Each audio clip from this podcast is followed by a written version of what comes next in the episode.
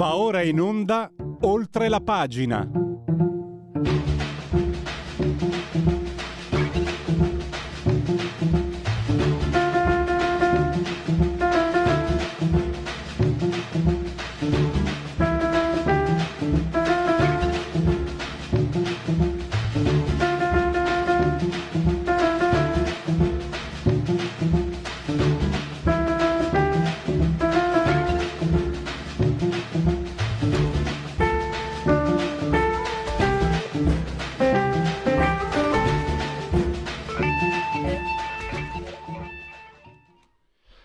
Applausi come sempre, assolutamente, per la splendida sigla di questa rubrica che si chiama Oltre la pagina su Radio Libertà. Come sempre un saluto a tutti coloro che ci ascoltano, a partire dalla signora Carmela, Clotilde e Angela che ci seguono, ma ci seguiscono anche, ve lo dico io, del canale 252 252 del digitale televisivo terrestre. Se avete Far TV e Smart TV potete anche guardarci perché da qualche mese eh, Radio Libertà è anche una radiovisione, quindi mi raccomando chi si abbona a Radio Libertà campa oltre eh, centenni, meditate gente, meditate. Restiamo fondamentalmente comunque una radio, quindi potete continuare a farvi cullare dall'agido suono digitale della Radio DAB. Potete anche naturalmente eh, seguirci ovunque voi siate grazie alle, alle app dedite, dedicate iOS e Android. Potete seguirci con smartphone, iPhone, Alexa. Accendi Radio Libertà, passa parola, ve ne saremo riconoscenti e poi tablet, mini tablet, iPad, mini iPad. Poi abbiamo ancora eh, Fire TV e Smart TV. Poi abbiamo l'ottimo e abbondante sito eh, radiolibertà.net e adesso c'è rimasta la pagina Facebook, sugli altri social ci sono dei, diciamo, delle situazioni di aggiornamenti tecnici che stanno prendendo un po' di tempo. Qui insomma um, eh, questa emittente sta cercando di migliorare sempre di più, non ci si può fermare. Chi si ferma è perduto, era anche il titolo di un film, credo, con Totò. Eh, chi si ferma è perduto, quindi bisogna assolutamente eh, non farsi sorpassare dalla tecnologia e questo comporta ogni tanto però eh, degli intopi come sta accadendo, ma comunque va tutto regolarmente in onda. Va in onda qui con il dottor Federico Borsari assiso solamente sul trono di comando in regia tecnica, entrambi sospesi, anzi sotto, siamo a meno 4, sotto il livello del mare, 26 gradi centigradi sopra lo zero la temperatura interna, 9.8 quella esterna, 98% l'umidità. 1031.2 millibar la pressione. Partiamo subito perché par- parliamo, parliamo, eh, parliamo di lui, di Giuseppe Conte, che frigna piagnucola scrive libero perché è stato beccato con uh, le mani nella marmellata uh, dolomitica con la deliziosa compagna Olivia in un hotel da 2500 euro a notte. Come ha scritto molto bene il professor, eh, il dottor Corrado Cone, che abbiamo in linea, che saluto e che ringrazio. Benvenuto, eh, dottor Ocone, grazie per essere qui con noi. Grazie a voi. Allora, pensate, l'ultima volta il dottor Ocone aveva la, fe- la, febbre quasi a 40, ma eh, ha voluto comunque eh, tenere fede ai suoi impegni. Ecco, gli impegni, perché hanno fatto i furbi? Io ho provato a interpretare, forse mi sono spinto oltre la stampa, la stampona, Corriere, Repubblica e la stampa, si sono affrettati a proteggere Conte. Eh? Ma siete proprio ma indignati? Cosa volete che... Allora, se uno vive, va in un albergo da 2500 euro a notte, non può poi far bene il suo lavoro prote- a protezione dei poveri.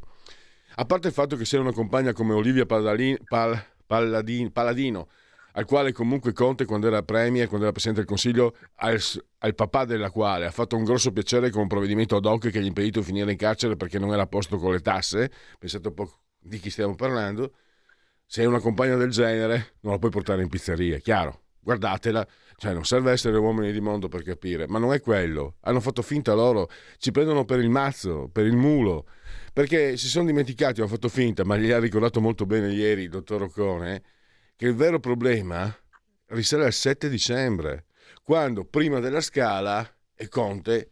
Allora si toglie la pochette, si mette una maglia nera tipo esistenzialista e va in mezzo a ovove, ovove, ai poveri, ai poveri. è, è lì, è lì, cioè, è stato preso in giro, è stato anche in, in qualche modo stigmatizzato per questa contraddizione che ha, ha tanto sapore da summa oro cioè ha tanto sapore di sinistra e stiamo parlando del problema politico, adesso do, do la parola al dottor Ocone, come sempre sto parlando troppo, di colui, visto anche come viene protetto dai media, probabilmente potrebbe diventare il leader della sinistra italiana. Uno che non è neanche è così malaccorto da andare in albergo, in un lussuoso albergo a Cortina, senza nemmeno prevedere che possa essere fotografato. Sono 70 anni che, parola orribile, i VIP, i VIPs, vanno a Cortina. Quindi i paparazzi sono 70 anni che li inseguono. Magari stavano inseguendo, che ne so, eh, un divo. È chiaro che magari ah, quello lì non è quello che stava Presidente del Consiglio. Fa clic, clic, clic, clic. Era una cosa da mettersi in conto. Ma se uno non ha questa accortezza, eh, come potrebbe fare il leader della, come potrà fare il leader della sinistra? Ho parlato troppo, la parola al dottor Occone. Sì, no, di tutta, buongiorno allora, prima di tutto. Eh, di tutta questa vicenda, eh, insomma, due cose sono soprattutto secondo me rilevanti. Che, um, non, ovviamente non il fatto che chi può permetterselo vada in un albergo insomma 5 stelle da 2500 euro alla notte perché insomma non siamo né pauperisti eh, né tantomeno crediamo che, che, che appunto eh, eh non, ci, mh, non, ci, si mh, chi può permetterselo non, segue, non insegua anche il piacere della vita, il lusso, eccetera. No, le cose, eh, i due grossi problemi eh, che emergono, le due grosse, diciamo, eh, scorrettezze che emergono da parte di Conte sono due problemi prettamente politici. Il primo, eh, che anche lei in qualche modo ha già accennato, il primo problema concerne il fatto che, eh, che comunque eh, un, mh, mm, la, tutta la retorica del Movimento 5 Stelle, soprattutto poi nell'ultima versione, eh, quella del Conte 2.0, diciamo così, tutta la retorica dei 5 Stelle si è eh, si è costruita attorno all'idea eh, di fare una politica per i poveri, cioè Conte ha minacciato addirittura la guerra civile qualora fosse stato toccato il reddito di cittadinanza, che come sappiamo non va ai poveri, bensì va eh, più delle volte a degli sfaccendati eh, che, che, appunto mh, non vogliono e non cercano lavoro. Eh, però ecco, mh, quindi contrasta prima di tutto con tutta questa retorica. E due, il secondo elemento da considerare è che eh, in politica eh, la forma è sostanza, cioè eh, se eh, io ehm, ehm, insomma posso, anche se io potessi permettermi una vacanza da 2500 euro, se sto in politica per rispetto eh, dei miei elettori, soprattutto se questi elettori sono, eh, sono stati raggiunti attraverso un messaggio solidale, simpatetico, devo contenermi. Per esempio, in questi giorni è stato detto giustamente come Giulio Andreotti, ma gli esempi eh, che si potrebbero fare sono tanti nella Prima Repubblica, come Giulio Andreotti, che pure sicuramente poteva permettersi delle vacanze di lusso, eh, preferiva eh, andare nel convegno delle Orsoline. Ora non, non dico che mh, bisogna arrivare a queste forme eh, di sacrificio estremo, però mh, sicuramente bisognerebbe eh, avere un po' più rispetto per le persone che si dice di rappresentare. E poi ecco, un terzo elemento ancora da considerare è appunto ehm, il doppiopesismo, questo non è una novità, però in questo caso è veramente fastidioso, sgradevole, il doppio pesismo della stampa italiana, che ovviamente è tutta schierata a sinistra. Eh, perché la stampa italiana si è affrettata a prendere le difese in maniera qualche volta pure acrobatica di, eh, di, di Conte, eh, pur non avendo usato la stessa accortezza in passato per altri leader eh, per esempio, eh, ieri Dagospia faceva l'esempio di Gianni De Michelis che a suo tempo eh, veniva, veniva, trattato appunto a pesci in faccia perché appunto faceva delle vacanze ricche, lussuose, ma gli esempi sono tanti. Quindi eh, questa è un'altra cosa molto, molto mh, insomma, detestabile, cioè una stampa che veramente ormai una stampa di partito della più, della più partigiana possibile, che non e stiamo parlando dei grandi giornali, dei giornaloni, cosiddetti giornaloni, che ormai mh, hanno perso qualsiasi pudore, qualsiasi immagine di terzietà e quindi, e, e quindi mh, insomma, perdonano a quelli della propria parte ciò che non perdonerebbero mai a quelli dell'altra parte. Poi, ripeto, per un liberale mh, il lusso in sé, la ricchezza in sé non è un problema, però eh, qui è una questione di ruolo che si ricopre, cioè anche se Conte può permetterselo, adesso è in politica, di, eh, la politica è fatta anche di, eh, di, elementi simbolici, come lui stesso sa, perché con Casalino ha costruito tutta quella pagliacciata, diciamo così, che lei ha accennato del, del, del Sant'Ambrogio con i poveri, quindi eh, ora stai in politica eh, e quindi devi considerare questi elementi. Le cose poi, un'altra cosa eh, strana è che, eh, diciamo, altra cosa che dà a riflettere è questa.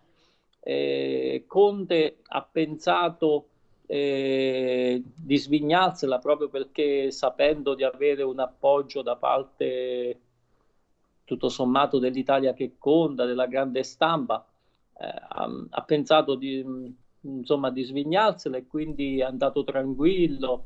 Eh, però anche in questo dimostrando non poca ingenuità perché a Cortina certo non mancano i fotografi come lei diceva soprattutto quest'anno che insomma c'è stato un grande numero di VIP che ha raggiunto di nuovo questa località eh, turistica eh, oppure, e quindi a, a, eh, eh, oppure mh, se ha peccato di ingenuità. Io propendo per la prima ipotesi, cioè io credo che eh, ormai la sinistra in senso lato e quindi anche i 5 Stelle sono talmente convinti della loro impunità, del fatto di avere la stampa contro che possono permettersi tutto, possono permettersi tutto.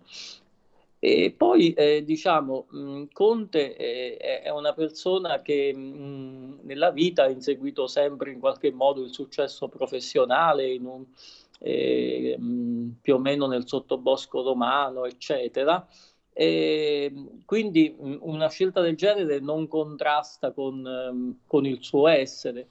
Però eh, la cosa impressionante di Conte è la capacità che lui ha eh, di di essere concavo e convesso, diciamo così, cioè di adattarsi alle situazioni. Ora vediamo il conte, eh, il conte populista, ora vediamo il conte pauperista, ora vediamo il conte uomo delle istituzioni tutto di un pezzo.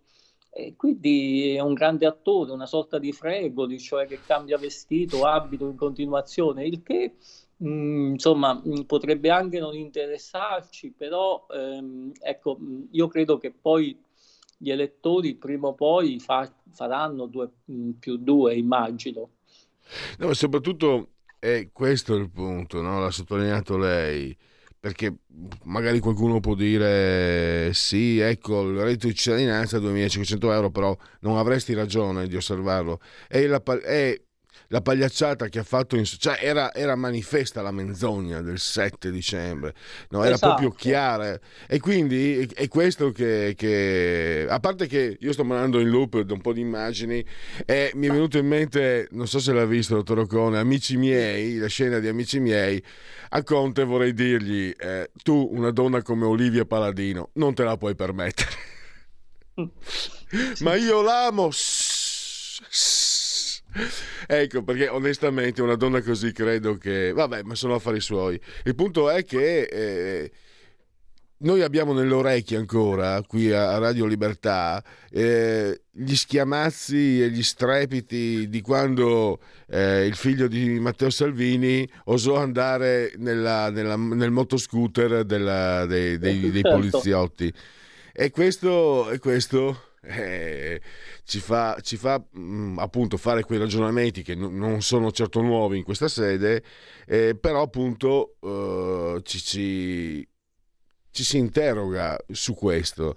Alla fine abbiamo capito che Conte è un avvocato di periferia, un avvocato di provincia, che è stato spinto, ovviamente non posso pensare che diventi Presidente del Consiglio senza una copertura, eh, tanto lui aveva confessato di non aver votato 5 Stelle nel 2018, quindi difficile che abbia votato Lega Forza Italia, quindi sicuramente ha votato PD. Quindi ha alle spalle sicuramente una rete che lo sospinge e che lo protegge. Però, però il punto, io quello che mi sto chiedendo anche, dove sta finendo la sinistra italiana? E uno dice, ma cosa te ne frega? Tanto io sto facendo il tifo per Ellis Lane perché se diventa lei segretario ci liberiamo del PD. Ma ma così non funziona. Cioè, eh, un po' semplifico, la politica è un po' come io tennis non ho giocato, ho giocato a livello agonistico a tennis tavolo, a ping pong. Funzionano le cose, se quello che hai davanti gioca bene, se quello che hai davanti gioca male, rischi di giocare male anche tu. E se, la, e se questa...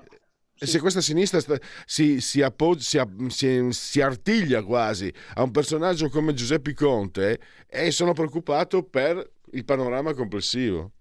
Ma la sinistra è a colto di idee, a colto di idee perché mh, ha perso la fede, perché ha perso i propri ceti di eh, rappresentanza, quindi sappiamo bene che oggi gli operai, mh, per quanto insomma, in, inferiori in numero rispetto a un tempo, non votano più a sinistra.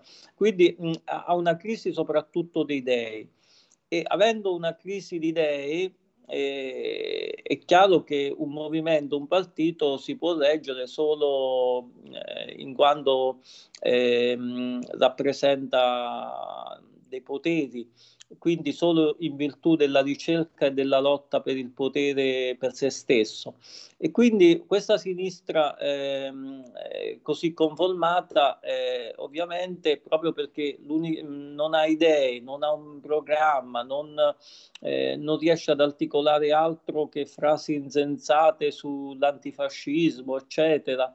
Ancora ieri leggevo un articolo di Furio Colombo che insomma eh, diceva che la Meloni praticamente sta instaurando regime, il regime fascista e noi non ce ne stiamo accorgendo, insomma, vabbè, cose di questo genere, questo significa appunto non avere idee.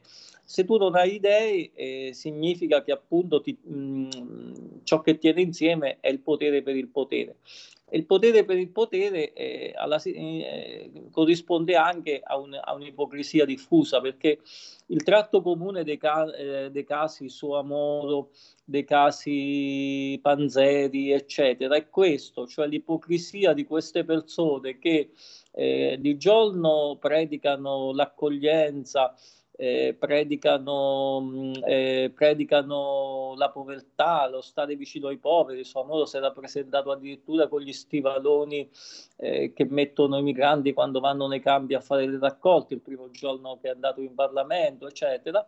Mentre poi ehm, a queste pubbliche virtù, diciamo così, corrispondono dei vizi privati palesi. Quindi, eh, quindi è questo che tutti questi scandali eh, sicuramente eh, fanno venire fuori questo elemento di ipocrisia che non può non, eh, non, non dar fastidio e spero che gli elettori ne traggano le conseguenze. Io credo che in un sistema democratico funzionante debba esserci un'opposizione, ma l'opposizione debba ormai, è chiaro che ormai in Italia l'opposizione deve fondarsi su tutt'altre basi, non possono essere nel PD e nei 5 Stelle a rappresentare un'opposizione seria, credibile, perché, eh, perché, con, perché appunto no, eh, la politica è fatta anche di idee, se non hai idee, se non hai un programma, se non credi più a nulla, eh, prima o poi eh, scadi in questi atteggiamenti. E quindi, quindi ecco, è, è veramente impressionante. Poi però quello che, ripeto, impressiona di più è questo doppio pesismo dei giornali italiani, cioè i giornali italiani, a cominciare dal fatto che hanno tutto creato la retorica della casta, oppure eccetera eccetera. Ieri praticamente chi con, chi con una giustificazione bizantina, chi con eh, eh, facendo appello al buonsenso, chi in altro modo comunque, tranne il mio articolo sul libro, io non ho visto altri articoli che in qualche modo fossero critici. E, poi a me, ripeto, mh, essendo un liberale, quindi non credendo che, che, la, che, il denaro, la ricchezza sia lo sterco del demonio, come dicono gli anticapitalisti, dà pure mh, eh, fastidio assumere questa parte. Però, questa ma, parte, ma, eh, ma però, difatti... questa, però, io assumo questa parte perché, eh, perché è il valore politico che, eh, di questi comportamenti. Dottor Cone, che... devo, devo chiudere purtroppo perché abbiamo ehm, esaurito lo spazio. Mi permette di tranquillizzarla. Il punto portante del suo articolo era proprio la contraddizione, quella del 7 esatto. dicembre, la prima della scala, è quello che è, è appare subito evidente nel suo articolo. E mi faccia eh, ricordare però, lei ha detto ness- giustamente nessun articolo, però l'altro giorno un giornale concorrente ma della stessa proprietà, Il Tempo, aveva la foto col commento di Osho che diceva Sole reddito di cittadinanza, la foto di Olivia e beh, Giuseppi, Sole, reddito di cittadinanza e sei in pole position. e, mi sembra che, eh, e mi sembra che poterli prendere per, uh, per il boffice, tutto sommato Come sia... Solito, quella di Osho sono sempre le sintesi più perfette. E allora è giusto anche, anzi, divertiamoci a prenderli per il mulo. Grazie ancora al dottor Corrado Cone. Grazie, e, grazie, buongiorno e, e buon anno. Grazie e a risentirci a presto. A presto, grazie. Stai ascoltando Radio Libertà, la tua voce libera, senza filtri né censure, la tua radio. La tua radio è ascoltabile anche con la televisione in digitale. Sul telecomando della televisione digitale o del tuo ricevitore digitale puoi scegliere se vedere la TV o ascoltare la radio. Risintonizza i canali radio e troverai anche Radio Libertà, canale 252.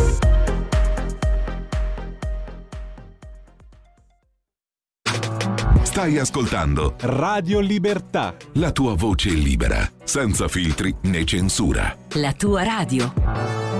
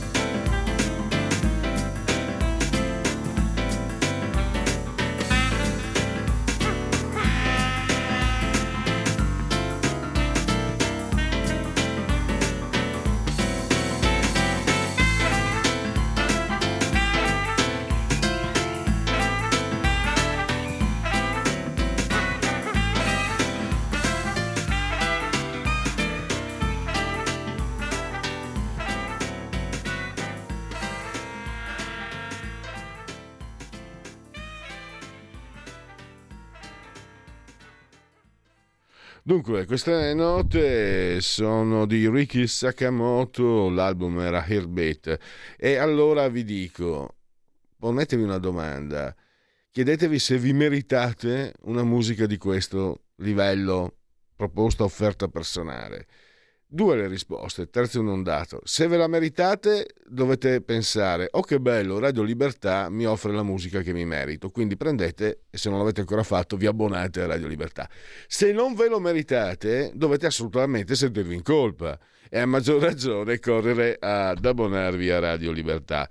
Sto scherzando. Invece adesso parliamo di un argomento sul quale diceva De Cuius vietato vietare tanti anni fa lo riprendeva, non era suo il moto, ma sicuramente eh, eh, non, non, si deve scherzare. Stiamo parlando della sessualità e stiamo parlando di Ashley Madison, che è una piattaforma online, una tra le maggiori eh, del mondo, eh, di, di, incontri anche extraconiugali. Periodicamente io ringrazio anche pubblicamente l'ufficio stampa di Ashley Madison. Eh, Ashley Madison ha anche una, una funzione molteplice, anche quella di informarsi e aggiornarci sullo stato dell'arte per quel che riguarda i rapporti eh, sessuali tra, tra, le persone. E ci sono queste indagini, chiamiamole report, li chiamiamo sondaggi, potremmo dire, che ci dicono molte cose sul, sui comportamenti delle, delle persone si diceva un tempo sotto le lenzuola, ma è anche tutto sommato un po' volgarotto ripeterlo, però eh, non serve aver letto Freud per capire come attraverso la sessualità si può procedere verso una maggior conoscenza di noi stessi e del prossimo e dell'altro. Allora, intanto saluto e eh, do un bentornata alla dottoressa Marta Giuliani, psicoterapeuta e anche lei è socio fondatore o socia fondatrice della Società Italiana di Sessologia e Psicologia. E, ehm, bentornata dottoressa e grazie per essere qui con noi. Grazie mille, ne approfitto anche per fare a lei e a tutti, tutte che ci ascoltano gli auguri di buon anno. Grazie. Eh, io direi, mm, dottoressa, io ottengo come traccia il comunicato stampa di Ashley Madison i cinque suggerimenti, i cinque buoni propositi nei rapporti di coppia, che qui tra l'altro forse è andato incontro Ashley Madison, eh, eh, chi, ha, chi, ha, stilato questo rapporto, è andato poi incontro gli interessi di Ashley Madison, perché mi sembra che siano rapporti per coppia, diciamo, non extraconiugale e anzi sono, sono suggerimenti per avere ancora eh, una maggior solidità. Mi sembra, e le do la parola, eh, guardiamolo magari uno per uno, che la parola d'ordine, la parola che si legge, la trama segreta di questi cinque consigli sia con, che poi non solo di questo, anche nei colloqui con lei, dottoressa, la condivisione. Una donna ormai eh, autodeterminata, consapevole, eh, il rapporto che noi uomini abbiamo con la donna di oggi, autodeterminata e consapevole, è un rapporto anche che ci permette non è semplice, ma è, sicuramente molto più affascinante la condivisione e naturalmente anche la condivisione nella, nell'esplorazione, nella conoscenza del proprio corpo e dell'altrui corpo. Io eh, volevo partire, eh, c'è un punto che mi ha un po'... Eh, sono tutti eh, interessanti, ma eh, pensavo, pensavo fosse già, diciamo, fuori moda un, questo suggerimento alla coppia, quello di guardare insieme i film pornografici, e, era una cosa che si faceva già nella, nell'era antidiluviana quando ero giovane io, dottoressa, quindi si figuri. Non dico che c'era il bianco e nero, ma i, color, ah, i colori non c'erano da poco. Vale ancora? Anzi, eh, direi che non è così comune come, come, condivisione in realtà questo aspetto, ma eh, un po' vedendo tutti i cinque suggerimenti proposti dall'indagine di Madison, quello che emerge è che realmente, che poi viene anche dire, confermato da, dall'esperienza clinica dei nostri studi è che purtroppo all'interno delle coppie parlare di sessualità è sempre estremamente difficile, ma il, il focus, eh, vedo leggendo il comunicato, è sì la condivisione, ma principalmente la condivisione di fantasie. Eh, questo aspetto, no, questo punto del vedere insieme, presenta la possibilità di accedere. Eh, dottoressa, mi perdoni, la, la, sentiamo male, ogni tanto quasi va via la voce. Allora, aspetti, va un po' meglio? Sì, in, sì adesso sì. Ok. Uh, ho le cuffie, quindi nel caso uh, se dovesse continuare più sistema proverò a toglierle. Eh sì, ho paura che dovremmo fare così perché si continua comunque a, ad avere un audio non, non proprio soddisfacente, okay. se devo essere sincero. Eh. Ecco sì. Mi sentite meglio ora? Ecco, adesso sì. Ok, perfetto, ho tolto le cuffie. Ehm, dicevo, l'aspetto che emerge in modo importante è sì quello della condivisione, ma aggiungerei un pezzo, cioè la condivisione di fantasie. La parte delle fantasie è forse la parte più personale, più intima della sessualità, perché è quella che accede veramente a volte a, a quelle parti proibite, a quel non detto uh, con l'altro. Quindi quando uh, diciamo, c'è il suggerimento del vedere un porno insieme, anche la scelta del filmato, la scelta del video rappresenta la possibilità di uh, condividere con l'altro un aspetto specifico, che è quello di cosa mi piace, cosa non ti piace all'interno della sessualità. Quindi per quanto è vero che diciamo, nel corso dei decenni sono cambiate le modalità, eh, di, della pornografia, quindi magari all'inizio si potevano sfogliare insieme delle riviste, poi c'erano i primi film erotici, eh, poi si è iniziato ad avere i veri e propri film pornografici, oggi con l'utilizzo delle piattaforme pornografiche, insomma le più conosciute le, sono abbastanza famose senza che le, le nomino, diventa, diventa, un utilizzo molto individuale, molto personale. Quindi capita spesso anche di indicare alle coppie che sono in una fase di ricerca di una propria intimità, di, propri, di nuovi stimoli eh, per ravvivare la propria sessualità, di scegliere insieme un video e guardarlo. Non è sempre così facile perché l'imbarazzo, la vergogna, ma anche il poter capire se all'altro meno piace e poi come gestirlo all'interno della coppia in quel momento non sono degli elementi sempre così scontati. Penso, dottoressa, penso, mi, penso di aver capito. Purtroppo ho capito anche che, che, che, che per, per, me c'è una questione anche generazionale. 30-40 anni fa lo guardavi insieme, era la scoperta anche della pornografia in qualche modo. Adesso invece è, è assolutamente la scoperta dell'altro. Prima di passare agli altri punti, c'è un punto, anzi il primo, che mi ha spiazzato, perché non so, dottoressa, quanto, fino a che punto possa avere a che fare con la sessualità, ma glielo chiedo proprio perché me lo spieghi condividere con l'altro o con l'altra le esperienze eh, avute con i propri ex. Ecco, eh, lì non si entra in, nella sfera, in quella sfera che è di confine, no? un po' eh, come dire, me, mezza tinta. Cioè, le esperienze che io ho avuto con le mie ex eh, non sono solo di dimensione eh, erotico-sessuale, cioè, anzi l'esperienza erotico-sessuale è assolutamente, poi non vale per tutti per carità, io mi, mi faccio misura insomma, è assolutamente all'interno di un rapporto sentimentale, di un rapporto affettivo, di un rapporto tra due persone. E allora mi domando, non è una cosa mia che comunque eh, non, non, posso mettere in condivisione e viceversa. Non, po- non posso chiedere all'altra di raccontarmi o di, di, di... certo lei se me, lo, se me, lo, vuole dire lo può fare però questo mi ha, mi ha un po' spiazzato mi spiega un po' eh, perché è così importante perché è utile condividere il, il, le passate esperienze con i propri ex allora, eh, comprendo la, dire, i dubbi che possono venire nel leggere quel punto, però c'è proprio una, un, due parole vengono usate nel comunicato che secondo me spiegano bene il, il, senso, dove dice parlare delicatamente di ciò che si è sperimentato.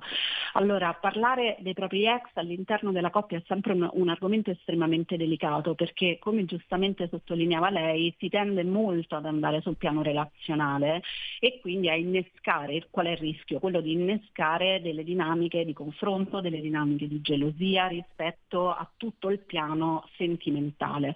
In questo caso eh, in realtà che diciamo la proposta che viene fatta è quella di nel caso in cui nell'attuale coppia ci siano delle difficoltà a esprimere alcune preferenze di natura sessuale, il poter riportare in modo molto delicato eh, in passato eh, mi è capitato di fare questo, in passato ho avuto questa esperienza ed è stata piacevole sul piano della sessualità, può essere un buon aggancio, un buon metodo per aprire una conversazione. Però, cioè mettiamoci un però che deve essere un po' d'obbligo, eh, non, non, è un, un, diktat, un dettame no? che va fatto in assoluto, perché nella coppia è importante rendersi conto di tutta una serie di variabili che sono assolutamente individuali e personali di quella relazione.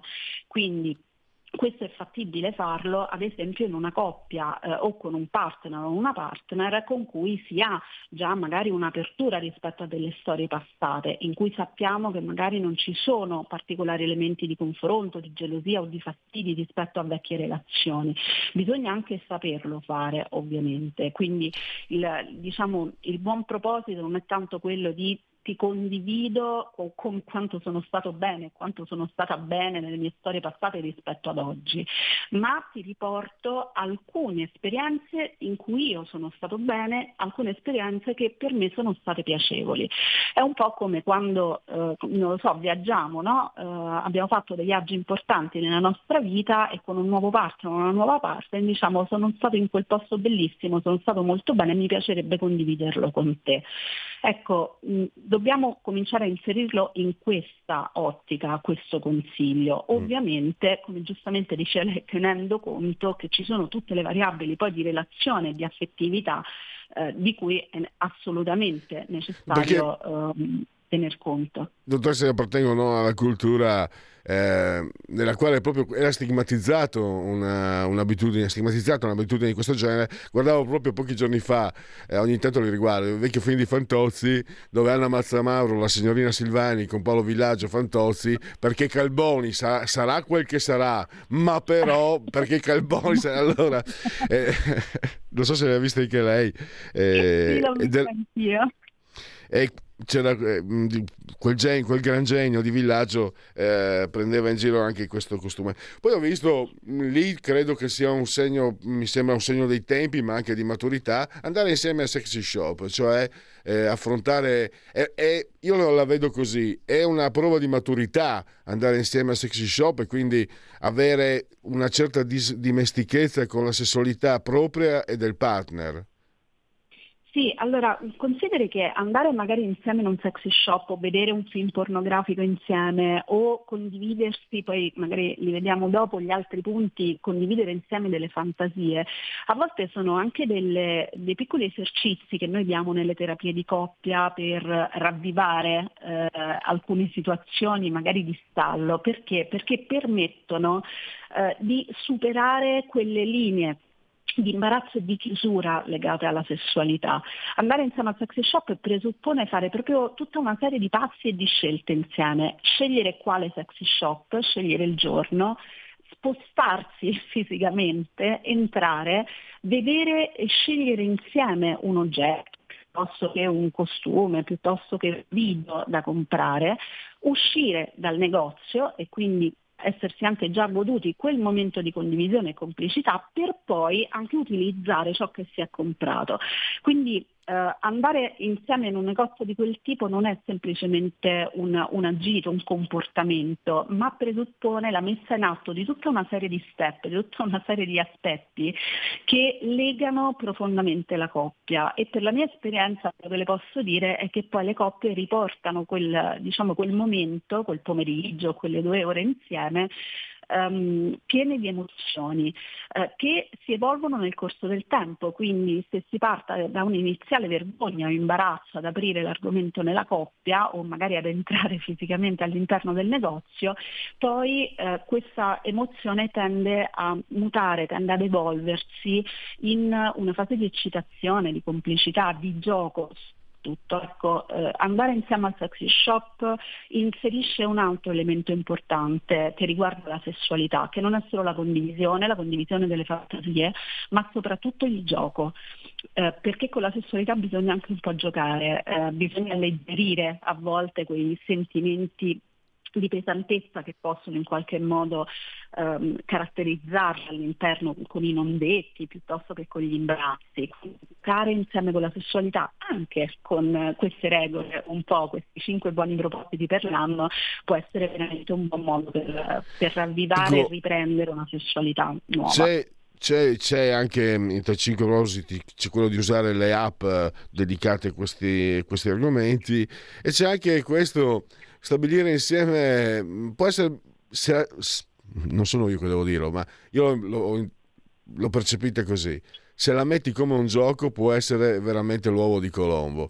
Stabilire una volta al mese una fantasia erotica, ognuno stila il proprio, diciamo, il proprio, la propria note e poi eh, si, si, alterna. Questo mese l'obiettivo sarà quello che ho stabilito io, il prossimo mese quello che hai stabilito tu. Io credo che, però bisogna maneggiare con cura, credo. Lei faccia conto, eh, dottoressa, che ha a che fare con un uomo di una certa età e, e quindi necessariamente, insomma, cioè non è una vergogna per carità avere una certa età, però magari certe volte io non, non, ho, non, sono disnibito, mi sento magari posso anche provare degli imbarazzi fuori luogo, ma io sto parlando però con un addetto ai lavori, con una, con una specialista, con un medico, quindi assolutamente eh, volevo chiedere questo, cioè se si sbaglia può essere rischioso, se la si prende come un gioco può essere favoloso. Allora, eh, bisogna capire che cosa si intende per sbagliare. Allora, mh, mm, a mio avviso l- dobbiamo prendere questi suggerimenti e adattarli sempre e comunque a quello che possono essere i vissuti e i bisogni di quella specifica coppia, ma anche alle caratteristiche dei singoli partner della coppia um, ci possono essere coppie che magari sono un po' più disinibite, quindi la scelta della condivisione della fantasia al mese o a settimana può essere proprio libera, no? la coppia fa un accordo per cui ok, tu condividi la tua fantasia e a, a, scatola chiusa decidiamo di metterla in atto.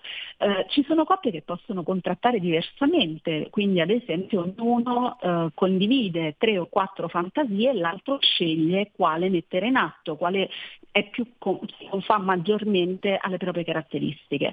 C'è un, un, elemento chiave però che non ci dobbiamo assolutamente mai dimenticare, che è quello dell'accordo.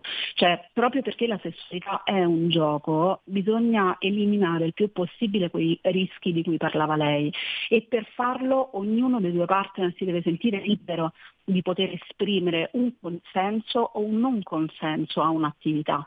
Quindi tanto quanto il guardare un video porno insieme, l'andare al sexy shop, il condividere la fantasia o il mettere in atto una fantasia, deve ovviamente essere una, un'attività o un comportamento condiviso da entrambi, altrimenti rischia di diventare una sofferenza per la persona se si sente costretta ovviamente a fare qualcosa che non sente nelle proprie corde.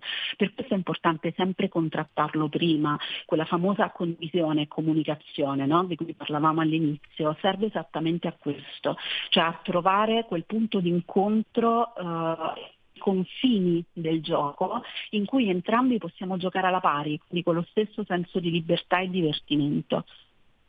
E un'ultima cosa, stiamo esaurendo lo spazio.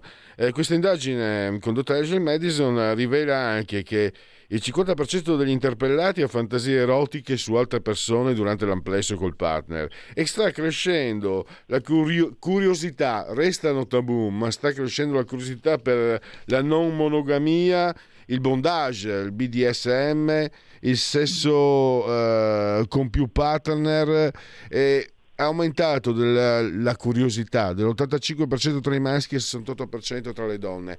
È un segnale, è un, è un indice tendenziale, è un segnale tendenziale di dove si sta andando o è magari può essere anche frutto di, di una situazione, poi magari fra qualche anno o fra un anno eh, queste tendenze possono avere nuovi risvolti? Allora, un po' nei nostri vari incontri abbiamo affrontato poi questi specifici temi eh, che, che, sembrano in aumento non soltanto come curiosità, ma a volte anche proprio come messa in atto. Sicuramente eh, c'è una maggiore apertura eh, alla sessualità e anche una maggiore conoscenza, quindi se prima i, eh, diciamo, ci si muoveva entro dei limiti anche un po' culturalmente e socialmente imposti di ciò che era sessualmente accettabile e cosa no, oggi certamente le fantasie ma anche i comportamenti delle persone sono un po' più liberi di eh, sentire la possibilità di esprimersi senza particolari tabù. Eh, quindi non, non, sappiamo oggi di preciso poi questo aumento di interesse nel corso degli anni dove porterà.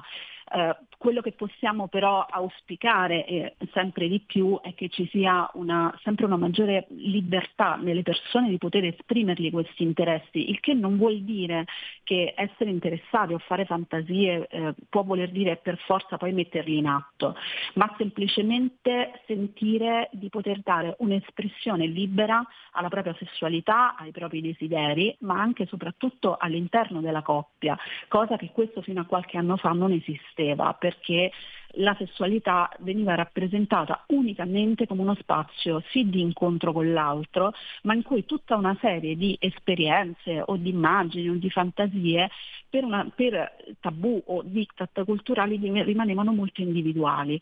Oggi fortunatamente eh, questo non è più così. Siamo arrivati al termine, allora io eh, saluto e ringrazio la dottoressa Marta Giuliani, la ricordo ancora, sessologa e anche socia fondatrice della Società Italiana di Sessologia e Psicologia.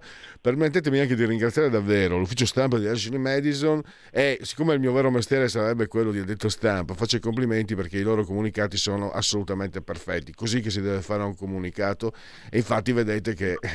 Eh, grazie a loro eh, riusciamo sempre a periodicamente ormai, grazie anche alla gentilezza e alla disponibilità della dottoressa Giuliani, a parlare di queste tematiche. Grazie ancora, a risentirci a presto. Grazie a voi, arrivederci alla prossima. Segui la Lega è una trasmissione realizzata in convenzione con La Lega per Salvini Premier. Tu sarai tornato su Twitch e YouTube.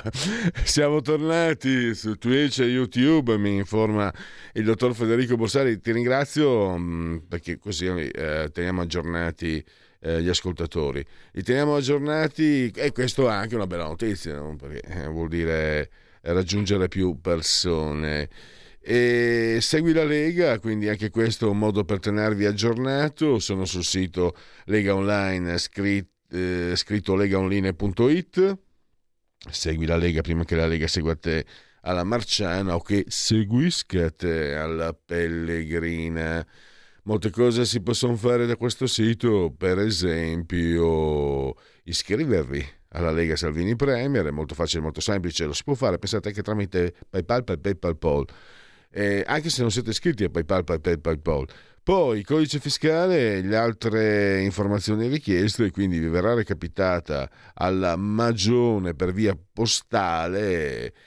Sper- speriamo che non, sia, che non ci siano poste, itali- che non sia poste italiane di mezzo. La tessera Lega Salvini Premier. Il gesto di autodeterminazione, cioè il 2 per 1000, indirizzare verso attività a noi consone eh, i soldi che altrimenti lo Stato terrebbe comunque per sé. Quindi sulla dichiarazione dei redditi noi vi consigliamo il D43, scelta libera che non ti costa nulla, il sostegno alla Lega, D di Domodossola 4 il voto in matematica, 3 il numero perfetto. Eh, non, Nisba eh, aggiornamenti radio-televisivi, quindi direi che per Segui la Lega sa suffi. Segui la Lega è una trasmissione realizzata in convenzione con La Lega per Salvini Premier. Allora, allora dall'ANSA, esplosione a Sebastopoli, i russi verso 70.000 perdite eh, e poi volevo, vediamo uh, Federico se riesco senza sforare, ecco qua, Ah, questo la leggo con calma. Allora andiamo in pubblicità perché ho uno studio Istat sullo svapo, è molto interessante, sull'uso degli svapo e poi se riusciamo ho anche due minuti di qualche anno fa quando i 5 Stelle avevano assediato Franceschini al ristorante e come cambiano eh, i, i tempi. A tra poco. Stai ascoltando Radio Libertà. La tua voce libera, senza filtri né censura. La tua radio.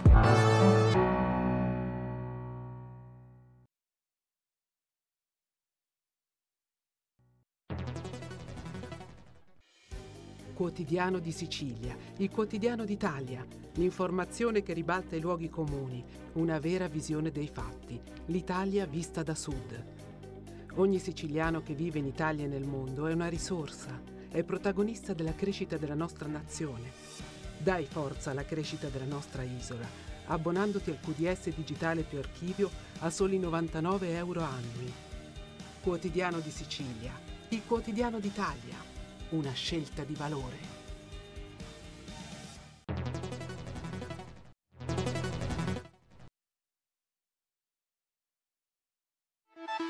Stai ascoltando Radio Libertà, la tua voce libera, senza filtri né censure, la tua radio.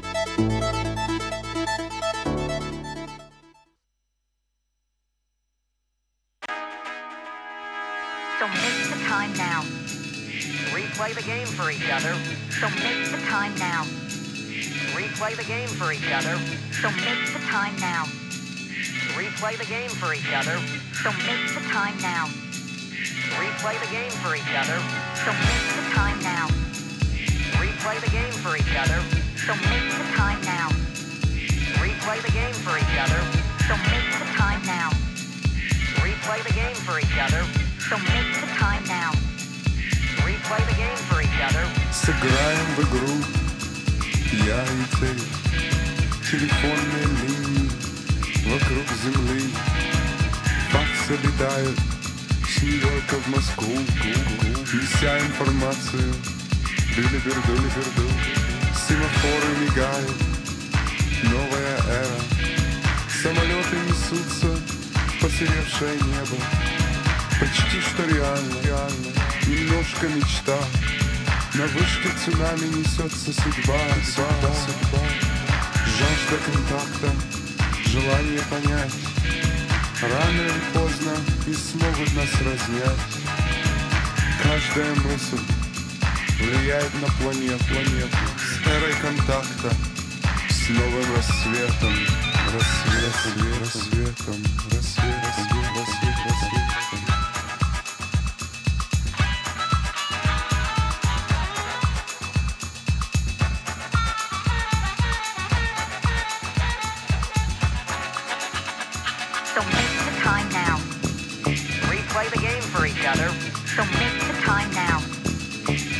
Replay the game for each other. So make the time now. Replay the game for each other. So make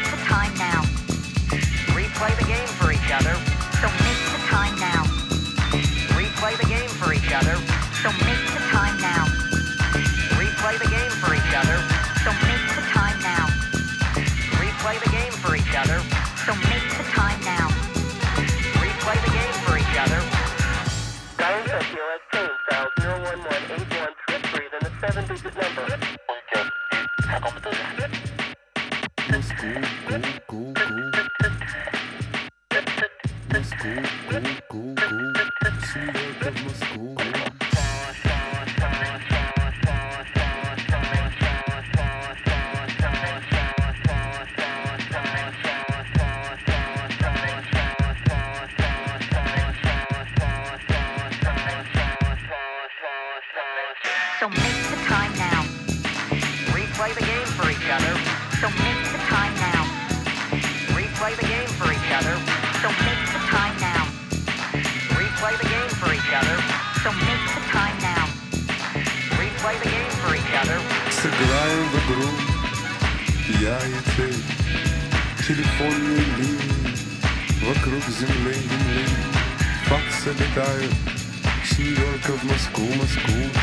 Неся информацию Билиберду Семафоры мигают, гают. Новая эра. Самолеты несутся в Посеревшее небо, небо. Почти что реально. Немножко мечта, мечта. На вышке цунами несется судьба, судьба. Жажда контакта, желание понять. Рано или поздно не смогут нас разнять, разнять Каждая мысль влияет на планету. С эрой контакта, с новым рассветом Рассвет, рассвет, рассветом,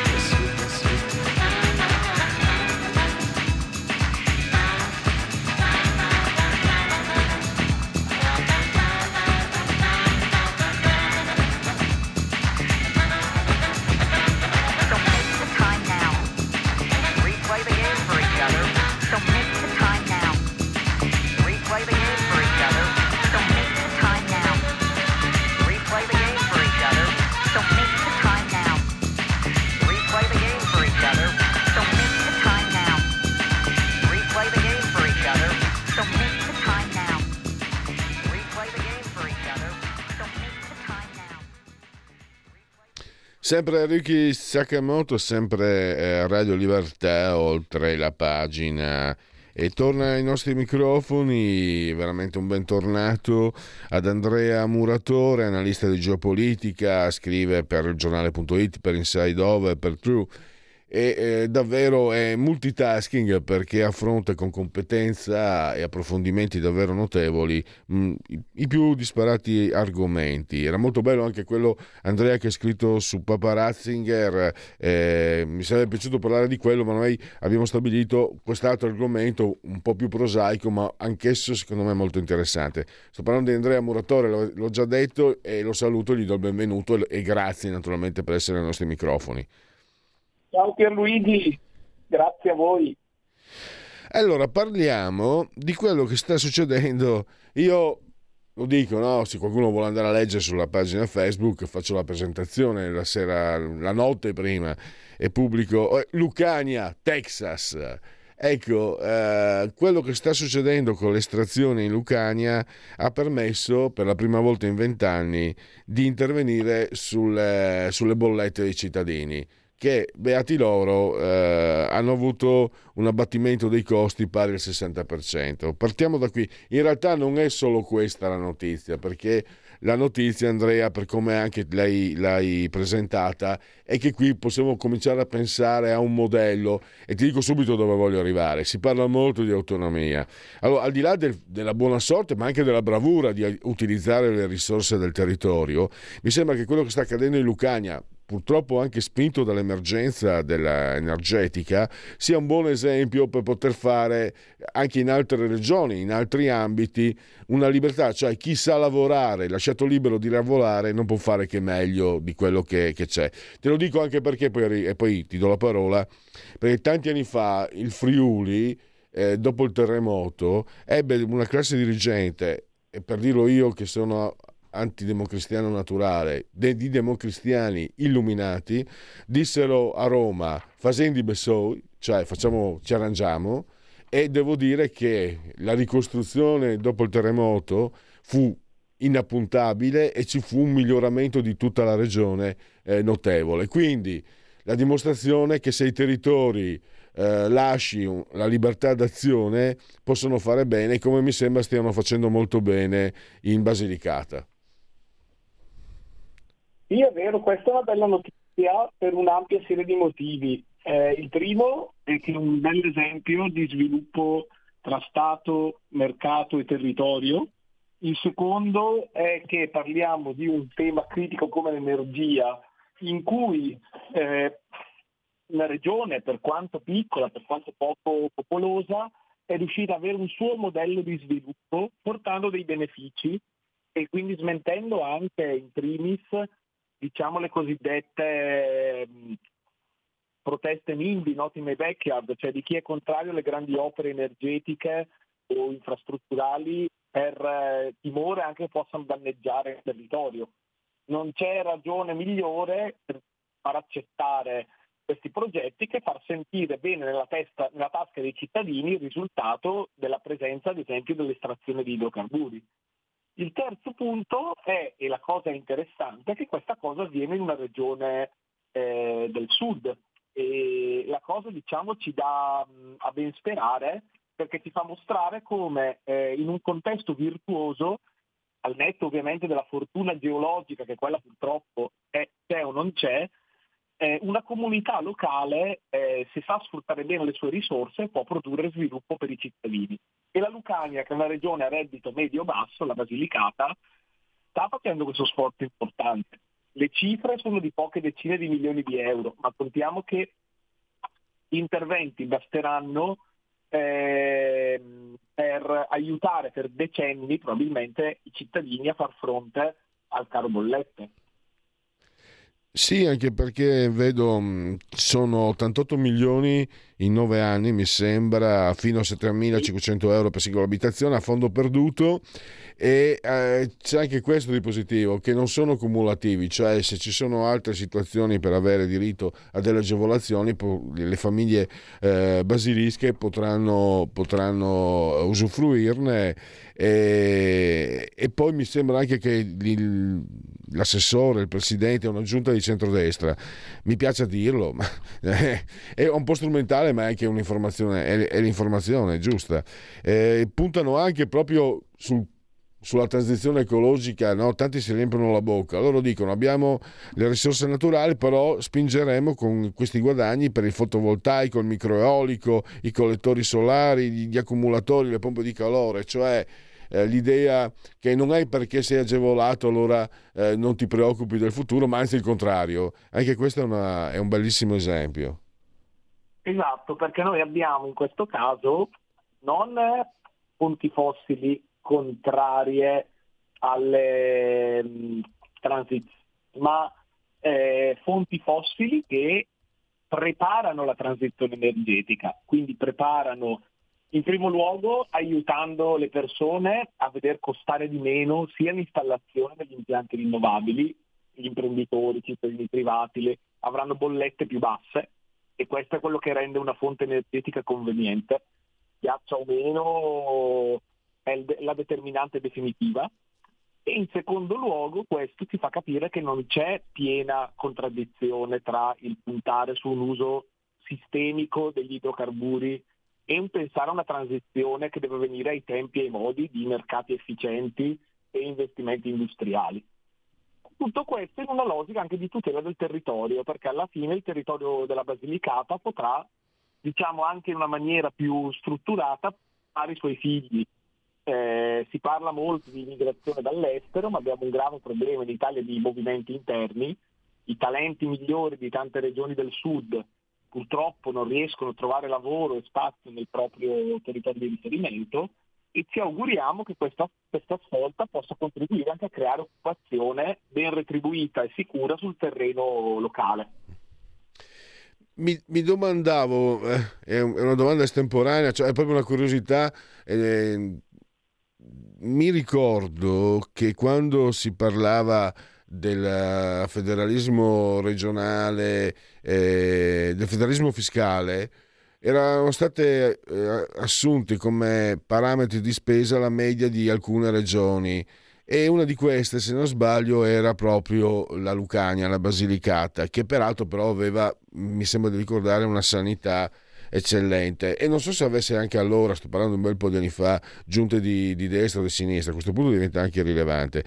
Eh, è una domanda estemporanea, una curiosità mia e faccio riferimento a una persona come te che è veramente un, un pozzo di informazioni. La Lucania è, a me piace chiamare Lucania come la Basilicata, è un'eccezione, è facilitata dal fatto di essere piccola, mm, ma per esempio per il Molise non mi sembra accada altrettanto. È un'eccezione o, o potrebbe invece essere proprio non solo il simbolo, ma, ma mm, una, una va scoperta, un'avanguardia per vedere quello che il meridione può fare se indirizzato da quelle parti lì, dalle parti della Lucania. Secondo te eh, mi, diciamo è una curiosità. In parte può fare sistema, perché ad esempio la Basilicata da sola non funzionerebbe senza ad esempio la raffineria di Taranto, senza i legami col territorio, ma al sud Italia comunque già qualche piccolo modello eh, c'è in Puglia, ci sono diversi distretti innovativi che crescono e sono molto dinamici. Un piccolo boom economico rispetto ai problemi che ha avuto negli anni scorsi la sta avendo anche l'area di Napoli, dove c'è una crescita occupazionale notevole.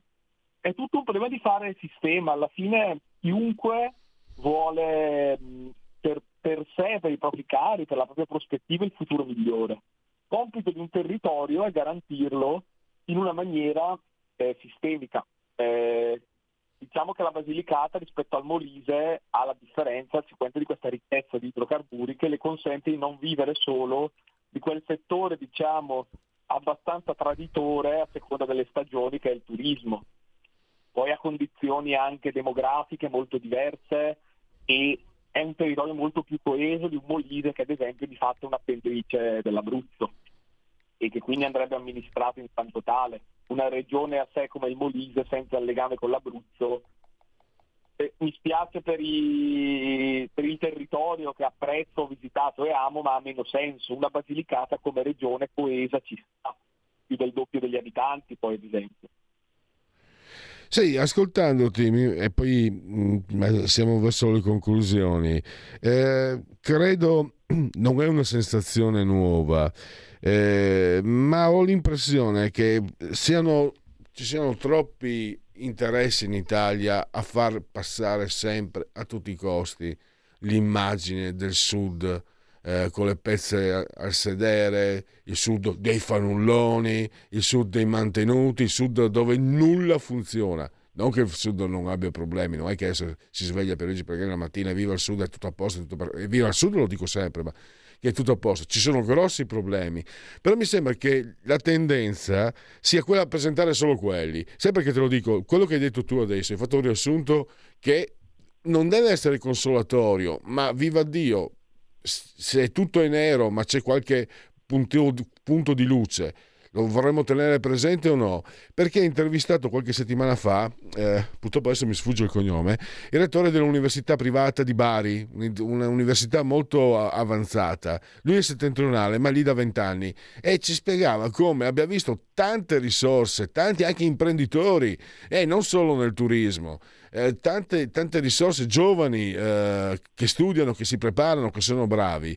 Quindi non sto dicendo per carità, adesso non voglio fare il, quello che crede nelle favole, però non è che sia eh, di notte tutti i, gatti sono, sono, bigi, ma non è che sia tutto assolutamente, anche perché mi viene da pensare se fosse come viene dipinto, per esempio sto parlando, scusa, qui, qui c'è un interesse politico, come i signori dei 5 Stelle, beh allora al sud la gente dovrebbe morire per strada eh, eh, se fossero così messi male, dovrebbero morire per strada, di inedia, sparandosi tra di loro. Cioè, il Sud praticamente non dovrebbe già più essere un problema perché dovrebbe già essersi estinto. Invece mm, ci sono degli aspetti che funzionano e che vanno avanti. Vero, vero, vero, ma infatti molto spesso il problema del Sud grosso sono classi dirigenti clientelari che sono le prime ad avere un problema di fondo considerando il Sud una terra di conquista, e gli stessi meridionali un serbatoio di voti da tradire poi al primo momento possibile e immaginabile. Assolutamente. Allora, eh, che poi non so perché devo sempre usare l'avverbio, assolutamente.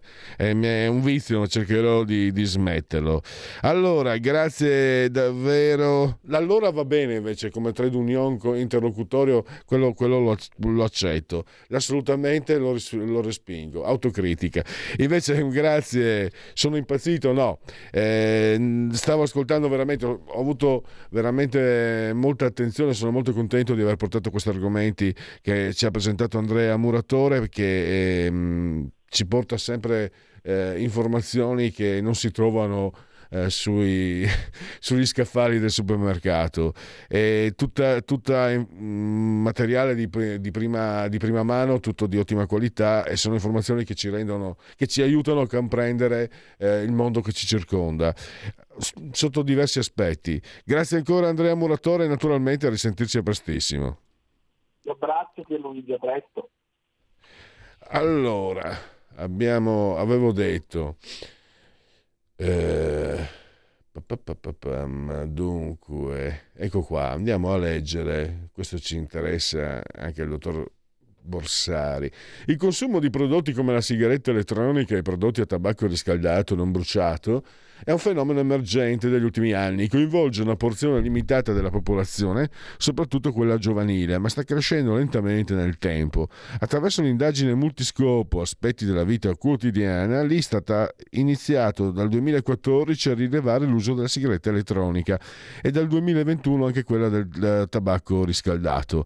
Nel 2021 il 2,8% delle persone di 14 anni e più, circa un milione e mezzo, ha dichiarato di utilizzare la sigaretta elettronica, 3,4% dei maschi e 2,3% delle femmine.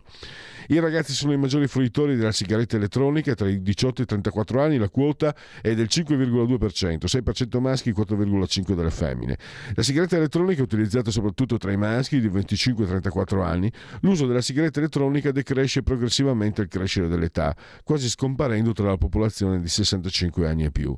Si dichiara ex consumatore il 4,4% delle persone di oltre 14 anni, con punte più elevate tra i giovani 18 e 24, 7,3, mentre l'87,8 non ha mai sperimentato questo tipo di prodotto con percentuali più alte tra i ragazzi di 14 e 17 anni tra gli over 64 anni.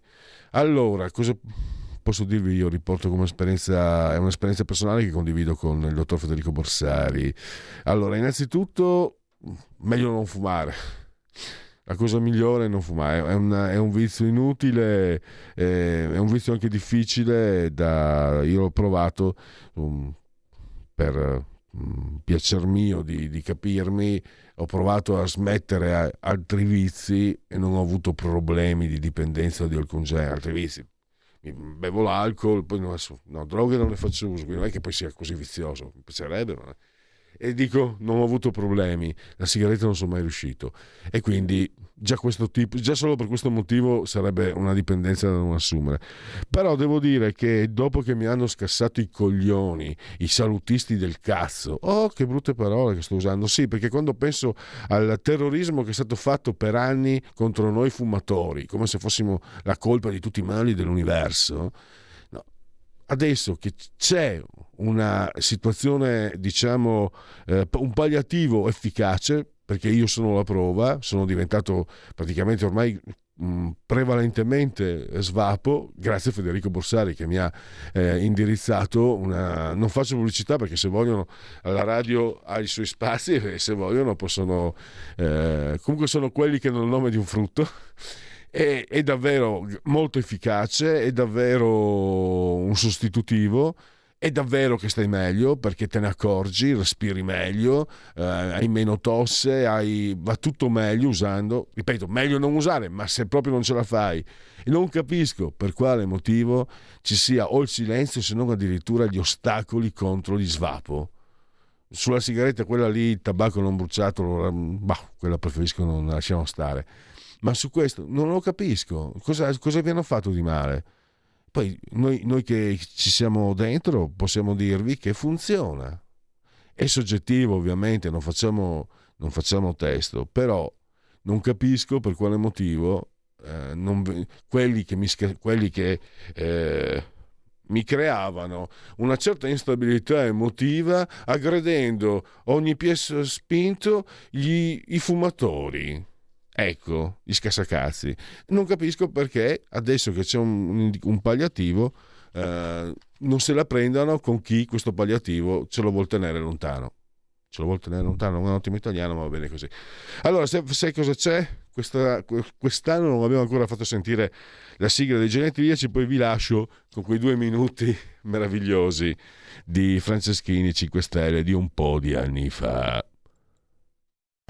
La verità è che sono cattivo. Ma questo cambierà. Io cambierò. È l'ultima volta che faccio cose come questa. Metto la testa a posto, vado avanti, rigo dritto, scelgo la vita.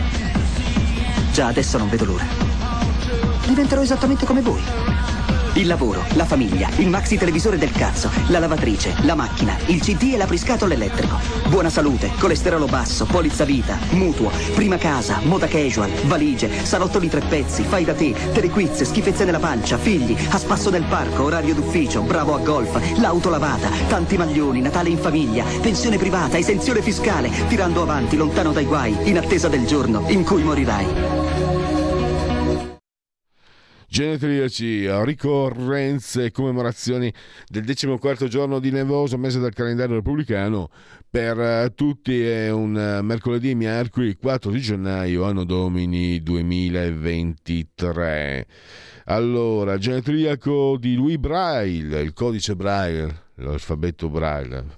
Poi abbiamo eh, un critico, non sapevo fosse Domese di Domodossola, è considerato uno dei massimi critici letterari. Ho avuto la fortuna di, nella mia breve avventura universitaria di confrontarmi con i suoi manuali di critica letteraria della letteratura italiana, davvero notevole, Gianfranco Contini. Andiamo a un argomento più consono, i fumetti. Dario Guzzon, la SGS, il comandante Marche, Grande Black, Capitan Miki, Chinova, Alan Mistero, siamo all'alba dei tempi. Formidabili quegli anni. Sul serio.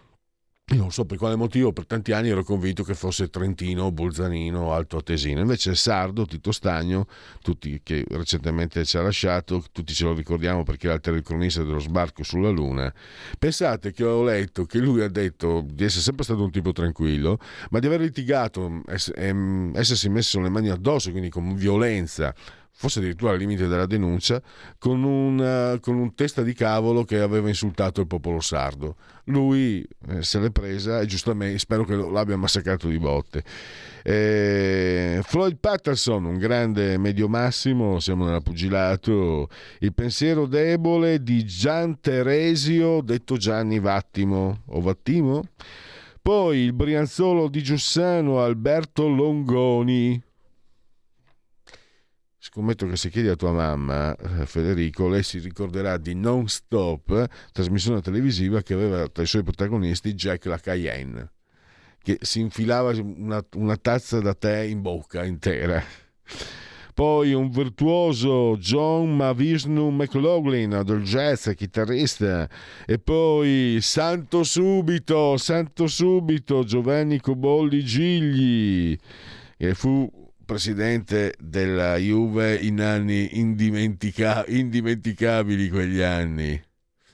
Eh, poi abbiamo eh, Bernard Sumner, che è un nome a me molto caro perché era uno dei componenti dei Joy Division, il mio gruppo preferito, poi New Order. È stata la compagna, ha cantato anche, compagna di Prince, Denise Katrina Matthews, in arte Vanity. Eh, eh. Poi leader dei Rem, ottimo gruppo a mio avviso, di rock non, se- e non so rock e dintorni, Michael Stipe, che ha detto io non sono gay, sono ambiguo. Ti è, ti è tutti quanti, sia gli omofobi che quelli che gli LGBT, bravo. Poi, ma quello che ha combinato la Nasona, l'ho visto solo io? Ah, il body shaming, amen. Perché questa signora, cioè, eh, vi ricordate l'app Immuni?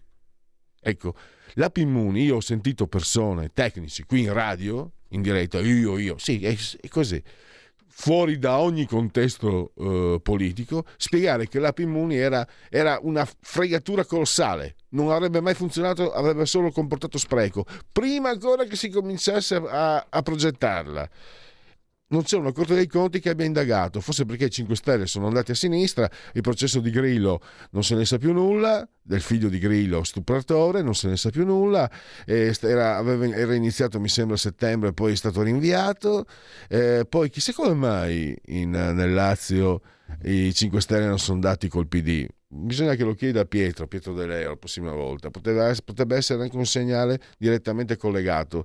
È un, è un pensiero molto basso, però abbiamo visto come Beppe Grillo a un certo punto, dopo, dopo che suo figlio è stato accusato di stupro, abbia detto ah che bravi i PD, sono meravigliosi. Vabbè, Paola Pisano comunque, l'ex ministro. Alan Fabri, qui siamo in Casalega, Ferrara e Roberto Speranza a proposito di Lucania. Tanti auguri Robè. E vi lascio con un minuto, sentite le grida di sottofondo, siamo nel 20 aprile 2013 eh, a Roma, davanti a Montecitorio ci sono esponenti dei 5 Stelle che a un certo punto vedono al ristorante Franceschini, che poi diventerà un loro capo. grazie a Federico, grazie a todos. Miau!